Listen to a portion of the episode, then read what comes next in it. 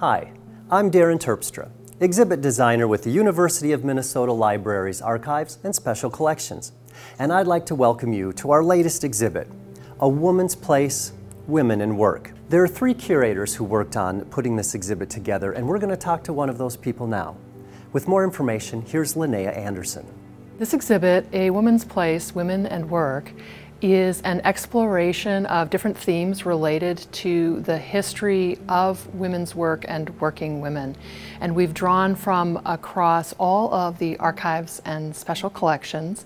Uh, and we have a variety of historical documents and books for the visitors to explore. And everything is arranged into uh, different themes or issues related to working women or faced by women at work. We were inspired in part by uh, what we were seeing in the collections. Some of the, the things that inspired us, for example, were some pamphlets uh, explaining to women how to be workers, how to be good secretaries, how to be good employees, um, that frankly sort of set us on edge a little bit. One of my personal favorites um, has to be the video that we have rolling. It's a wonderful training video by the University of Minnesota um, in order to train their secretarial staff, and it uh, contrasts uh, a woman playing a secretary who has learned to be competent and be in charge of her job, and uh, the same woman uh, as a secretary who is incompetent and unable to do her job, and the repercussions of both of those scenarios.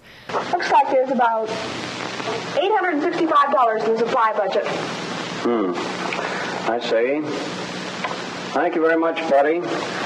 Perhaps I'd better go over these figures just uh, just to make sure. May I take this material into the office with me? I think my balance is pretty close. I'm sure it is, Benny. Thank you. In talking with the curators about how we were going to design this exhibit, they suggested they wanted to keep it a bit lighter, a bit brighter, in the sense that we know women have been marginalized for a very long time, and that can be very frustrating and even depressing. But we also know that there's been amazing achievements made and a lot of progress made as well. And that is what we wanted to amplify here in the exhibit. And I think you can feel that in the energy of the space when you're here.